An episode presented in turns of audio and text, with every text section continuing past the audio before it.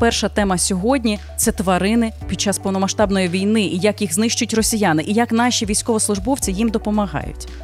Друга тема тема, яка напевно що обурює всіх, тому що мова йде про те, як дуже багато наплодилося фронтів в Україні. І третя тема, чому ж українці так вірять російським інформаційним вкидам зі мною. Психолог-практик Василь Зима. Василь, вітаю. Мене звати Юла Бєльська. Вітаю, мене звати Василь Зима. Представники руху «You Animal» стверджують, що близько 80 видів тварин в Україні вже на межі зникнення.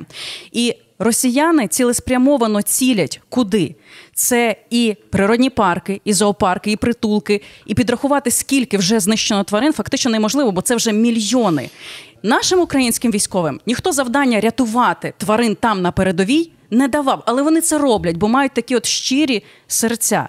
І наскільки я знаю, це ще їхній по суті антистрес. Василь, ти як психолог маєш пояснити, оцей допомога тваринам, все таки вона якось морально заспокоює, чи в чому тут справа? Ну, по перше, те, що збройні сили України рятують тварини, завжди дивляться ці до речі, відео, там як вони всяких вужів, сов, їжачків, різну, Це і дикі, і свійські, так, домашні по-перше, тварини. тварини це як прояв життя, і те, що Збройні сили України рятують тварин, вони рятують життя. Вони показують свою людяність. Це раз. Друге, тварини допомагають на фронті тим, що вони можуть попереджувати про різні там обстріли, небезпеки, відчути ворога. Це теж важливо. Я бачу таке класне відео, коли сидять маленькі е, там оленята і ховаються від обстрілу е, поряд з окопами, де сидять наші наші бійці. Є таке поняття, як зоотерапія, є направлена зоотерапія, коли це е, нею займаються спеціально навчені тварини. Є ненаправлена зоотерапія. Власне, це та ненаправлена зоотерапія, яка е, є сьогодні на, е, на, на фронті, коли просто контакт з тваринами так чи інакше дає певний позитив. Загалом зоотерапія дає такі важливі речі е, і такі прояви викликає в організмі людини, як заспокоєння, мінімізує стрес, мінімізує депресію, е, унормовує сердечний ритм і такі інші позитивні речі. Плюс, е, скажімо, якщо говорити про кототерапію, тому що ну ми не древно називаємо наших бійців котиками, хтось на це плюється, хтось ні, але в будь-якому разі ми кажемо наші котики. Так, от контакти із котом викликають дають дають сплеск в організмі такого гормону, як окситоцин окситоцин.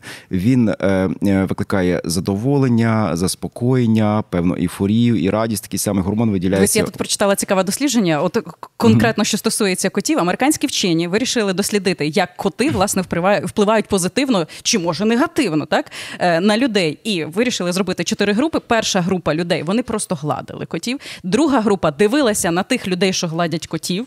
Третя група дивилася відео з котиками. І четверта група просто були відсторонені вони нічого не мали контактів зовсім з тваринами. І що ти думаєш? Дві останні групи фактично на них жодного впливу не було. А ось стосовно перших двох груп тут спостерігалося наступне.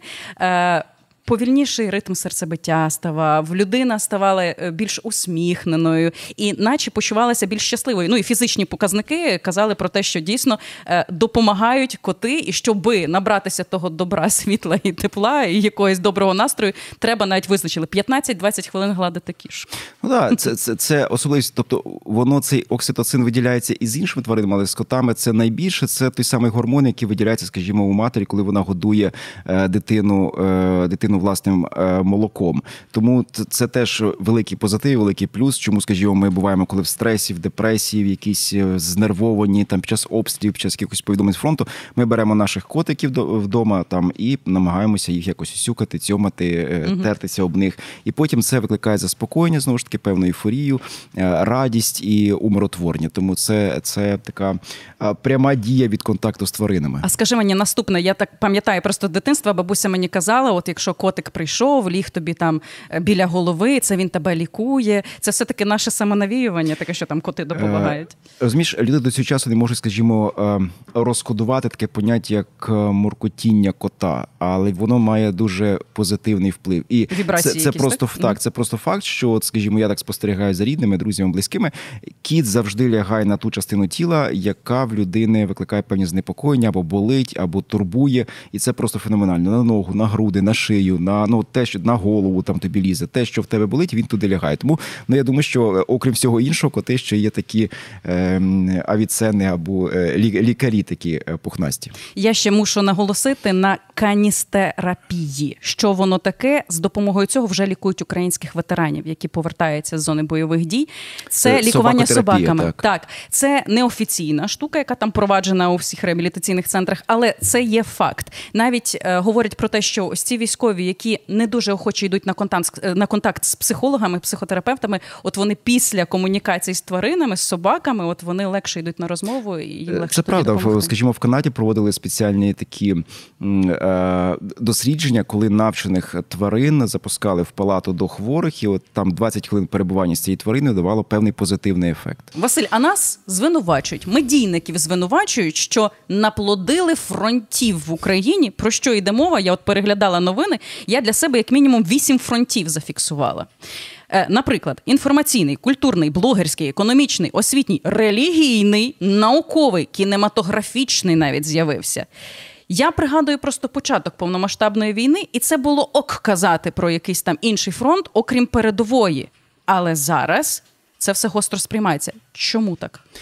По-перше, якщо говорити про фронти, зрозуміло, е, фронт це там, де є протистояння. Є е, твої е, сили вибудовані в певній лінії захисні або наступальні, і є ворожі сили, вибудовані знову ж таки в певній лінії захисні або наступальні, залежно від того, в кого яка стратегія ведення бойових дій. Тому, якщо говорити про фронти, навіть зрозуміло, що на фронті на війні це зовсім інша історія. Ми тут не будемо її обговорювати, там все зрозуміло. Але якщо говорити про фронти як про протистояння з ворогом на якомусь певному рівні або якомусь певному етапі, то тоді можна говорити, я думаю, ну зрозуміло про військовий фронт, і можна було б очевидно говорити про дипломатичний фронт, тому що дійсно ем, дипломатія це є протистояння так з ворогом, який намагається захищати свої інтереси по всьому світу. Ми намагаємося захищати свої інтереси. Можна говорити про медійний фронт, тому що медіа власне займається тим, що вона намагається пере, переперти, пересилити і знівелювати е, інформаційний вплив ворога. Тому це в принципі можна ну де юре теж називати або де факто теж називати фронтом. Ну очевидно, економічно і можливо якось можна було б говорити тому що ми теж, наприклад, протистоїмо економічним потугам ворога тією чи іншою мірою. Але я все таки ну розуміючи, що це теж протистояння, і тоді це теж можна називати фронтом, і це нічого тут такого страшного немає. Але все ж таки з поваги до воїнів, які перебувають в значно гірших, виснажливіших, страшніших, ризикованіших, смертельніших умовах, ніж ми зараз з вами тут в тилу, чи подалі від тилу, ближче до фронту, але в будь-якому разі в містах, де не проходить цей фронт, то з поваги до цих воїнів я б теж не називав би фронт фронтом. Ну от ми працюємо в медіа з тобою. Ну я не буду говорити, що я на фронті. Я не на фронті. Ну, колись, можливо, буду, але зараз не на фронті. Я виконую свою роботу, ти виконуєш свою роботу. Ну але ходити тут, гриміти медалями, розповідати, як ми долаємо ворога, ну напевне, не варто. От, власне, що військові найгостріше реагують е, на отакі от висловлення про різні фронти. І е, я тут зацитую одного, каже в е, одному інтерв'ю військовий: покажіть мені когось, хто загинув на економічному фронті. Фронт є один, все інше допомога. Ну я до речі, хочу сказати до слова, що от е, зокрема, якщо говорити про такого власника компанії Нібулон Вадатурського, його вбили ракета спрямовано прилетіла в його спальню, де він був вбитий з дружиною. Це людина, яка мала величезний е, сегмент зернового ринку. І очевидно, це все ж таки людина була вбита на економічному фронті. Якщо так говорити, якщо говорити про інформаційний фронт, ну у нас десятки журналістів загинули, виконуючи свою роботу. До речі, не лише на передовій, а і подалі від фронту. Також ну тому тому тут, але звичайно, це не порівнювано. Ми uh розуміємо, що щодня гинуть десятки наших воїнів на фронті, тому це не виправдовує. Ну нехай тоді фронт є фронт. Фронт так? є фронт, все а інше це, це є... допомога швидше, підтримка. Ну, це тил, який забезпечує, угу. забезпечує передову. Хтось грішми, хтось інформаційно, угу. хтось донатами, хтось дипломатично, хтось культурно, як завгодно. Але ну давайте будемо скромнішими і будемо розуміти, хто сьогодні на вістрі цього меча. Можливо, це такий трошки е, прояв комплексу людини, яка вижила. Знаєш, е, про що е, йдеться мова? Типу, мені аж стільки настільки незручно, що я ось тут, в принципі, так. в безпеці перебуваю, не там на передовій, не там в окопі. І ну я щось роблю, і воно якби підтримує там економіку. А можливо, я там е, волонтерю трішки, так чи ну всі ми зараз волонтеримо, але тим не менше, це якесь трошки виправдання себе виходить. Це і певною мірою егоїзм. Тут люди мають розуміти просту дуже річ, що війна, е, щоб перемогти війні, вся держава має бути одним єдиним механізмом. Тут егоїзм треба стишити, занизити і десь його заховати шукати поглибше. Ми всі є єдиний механізм, кожен в ньому виконує свою роботу. Бо коли ти думаєш, ну я такий важливий, як же я зараз піду на фронт, а там всі рівні, всі однакові, я можу загинути, навіть десь інакше. Ну дивись, ти просто є зараз гвинтиком. Я нікого зараз не ображу, нікого не хочу е, принизити, але ми всі є гвинтиками одного механізму. І або цей один механізм переможе за нашу допомогою, або він програє егоїзм, самозарібування, гординя, інші речі. Вони тут можуть зіграти лише в мінус. Ми всі є одним цілим, і де ми є ефективніші, там ми сьогодні виконуємо свою роботу для спільної перемоги. Просто хтось ризикує життям безпосередньо на передовій, хтось ризикує життям значно менше. Хоча ми бачимо, що зараз можна загинути, будучи далеко не на передовій. Але знову ж таки, це єдиний механізм, де амбіції, егоїзм, гординя, якісь розуміння себе інакшого, ніж всі інші, ну має бути просто засунути в кишеню і на деякий час забути. Ну і не треба займатися підміною понять щодо фронтів. Якщо ти їдеш за кордон співати пісень для переселенців, це не значить, що ти на музичному фронті. Ні, абсолютно ні. Ти фронті. ось підіймаєш там дух українцям, які за кордоном. Це теж твоя частка, важлива частка у цій російсько-українській війні, але це не фронт. Просто Можливо, треба навіть запам'ятати. Якщо через твої виступи яка частина людей згадає про Україну, і потім ти їх запалиш, вони повернуться відбудовувати свою державу, то ти теж зробив важливу роботу. Ну це великий плюс насправді. Ми продовжуємо говорити на важливі теми, які правда викликають або ж обурення, або ж навпаки співчуття, різні абсолютно емоції. І тут швидше у когось дійсно буде підтримка нас з тобою, тих людей, які і в медіа працюють, і розуміють, що таке інформаційний вкид від росіян, як потрібно відрізняти, не реагувати. Інші ж будуть е, далі вірити в такі всілякі речі. Я от приведу тобі приклад. Е, Моя знайома. Розповідала, що її рідна сестра, яка мешкає за кордоном, нещодавно подивилася відео в Тіктоці, де російською мовою розповідали, що Польща вже фактично захід України окупувала. Mm-hmm. Ну так, типу, не вголос сказано, що там уже й кордону немає, там вже все визначено. Вона в це повірила. І вона, коли е, мала переїзд певний, каже: так там не будуть навіть перевіряти. Ну так я ж дивилася в Тіктоці, там все сказали, що Польща це вже е, і частину України собі забрала. Там і українці погодились, типу, все окей. І чесно, в мене був шок, коли я почула, що людина свідома, доросла, яка. Принципі, розуміється в нашій геополітиці, в цій е, війні, так що за чим ішло, і яким чином росіяни ницо грабають собі території, хоча й отримують на горіхи, так як вона в це повірила? Ну, от як? Люди за цей період війни в них е, стерлися або спрацювалися вже фільтри, які допомагали фільтрувати інформацію і сприймати ту інформацію, яка ну більш-менш заслуговує на те, аби визнати її об'єктивною і, і адекватною. Люди зараз сприймають все.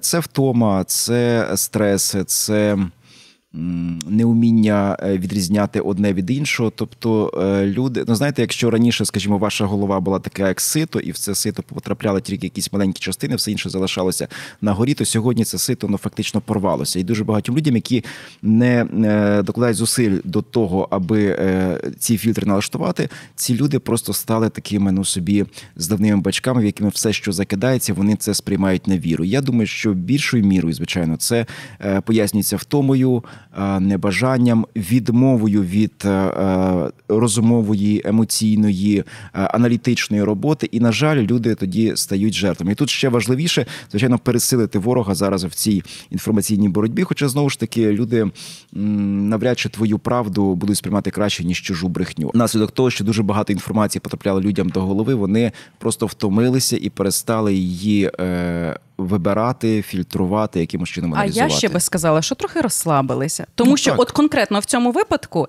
інформація черпалася з Тіктоку. А ми знаємо, що якраз в Тіктоці росіяни дуже багато всього закидують, і воно якраз орієнтовано часто на молодь або людей такого середнього віку. І до того ж. Тут фактор мови грає велику роль, тому що чим більше ти дивишся російського російськомовного контенту в Тіктоці, тим більше тобі і пропонується такого. От, власне, е, ця жінка, видно, дуже добре зачепилася за якийсь російський контент. Можливо, їй навіть він сподобався, так, але її почало підтягувати усе, що і і непотріб теж назвемо це так, який в результаті на неї ось так плинує, наповелася на цю провокацію. Є ще таке така проблема, що не проблема, це просто факт, що люди мають своє уявлення про світ, і вони завжди будуть шукати в TikTok, в Instagram, в Фейсбуці дописи ту інформацію, те відео, яке буде так чи інакше підтримувати або підтверджувати їхнє уявлення про світ. Якщо умовно кажучи, людина вірить, що Порошенко Барига, вона буде шукати всі докази того, що він Барига, і там, де він допомагає армії, щось купує, щось привозить на фронт, ще якісь інші речі робить. Вона буде думати, що це е, пропаганда, що це неправда, що це змонтували, і він одні ті самі колеса возить по всьому фронту. Або якщо людина думає, що Зеленський наркоман, вона буде все, що він робить хорошого, вона буде все це критикувати і все одно вважати, що це він наркоман, і це просто хтось інший робить, а він лише на цьому піариться. Тому е, переконати цю людину. Можливо, але це складна робота. Людині треба докладати зусиль до того, щоб просто освіжити свою голову і ну. І вирішити адекватно сприймати е, інформацію. Я, наприклад, не є виборцем Зеленського, але він мій президент, він верховний головнокомандувач. І якщо він робить якісь позитивні речі, я це підтримую. Якщо якісь непозитивні речі, я намагаюся це е, м, правильно е, критикувати або так би мовити, ну. Проаналізувати, що це відбувається в тому самому е, моменті, якщо е, Порошенко робить щось не так, ти теж намагаєшся сказати, що це не так. І те то саме стосовно е, стосовно подій на фронті. Ну давай тоді тут людям пояснимо, де черпати інформацію, де вона буде правдивою. Ну, по перше, у будь-якому разі будь-яку інформацію, яка стосується подій на фронті, беріть у Генерального штабу збройних сил України або в тих людей, які так чи інакше співпрацюють з генеральним штабом і репостять їхню їхню інформацію, даючи свої певні коментарі. Дивіться, держава ліцензовані в Україні, скажімо так, телеканали. Е, довіряйте тим аналітикам, якщо ви слухаєте про війну, які мають військовий фах, які мають певний досвід роботи, які мають певний е, певний бекграунд за собою, і е, і їм можна довіряти. Не не так, що люди зараз багато хто став військовими експертами, військовими аналітиками. Так, з диванного в військовий Так, людина до цього займалася дверима, літаками, чим завгодно там продавала продавала пірамідки Юшенце, а потім вона стала раптом військовим експертом і розповідає, що відбувається на фронті, на якому вона ніколи не була в якого навіть знайомих там на фронті немає. Тому е, беріть перевірну інформацію, і в будь-якому разі, особливо зараз, це важливо. Певний період часу, день-два, відпочивайте від е, потоку цього цієї інформації, тому що рано чи пізно, якщо інформації багато, вона зриває ваші фільтри. Ви просто перестаєте її опиратися і сприймаєте все підряд. Тим паче, ця інформація дуже часто грає на ваших певних інформацій, ем, на ваших певних емоційних таких. Ем, е, як це правильно назвати? Тобто, у вас є загострені е, оголені емоції, ця інформація на них потрапляє і викликає певну реакцію. І це завжди буде вами сприйматися дуже добре, навіть якщо це неправда. Тобто ви сприймаєте не інформацію, ви сприймаєте емоцію.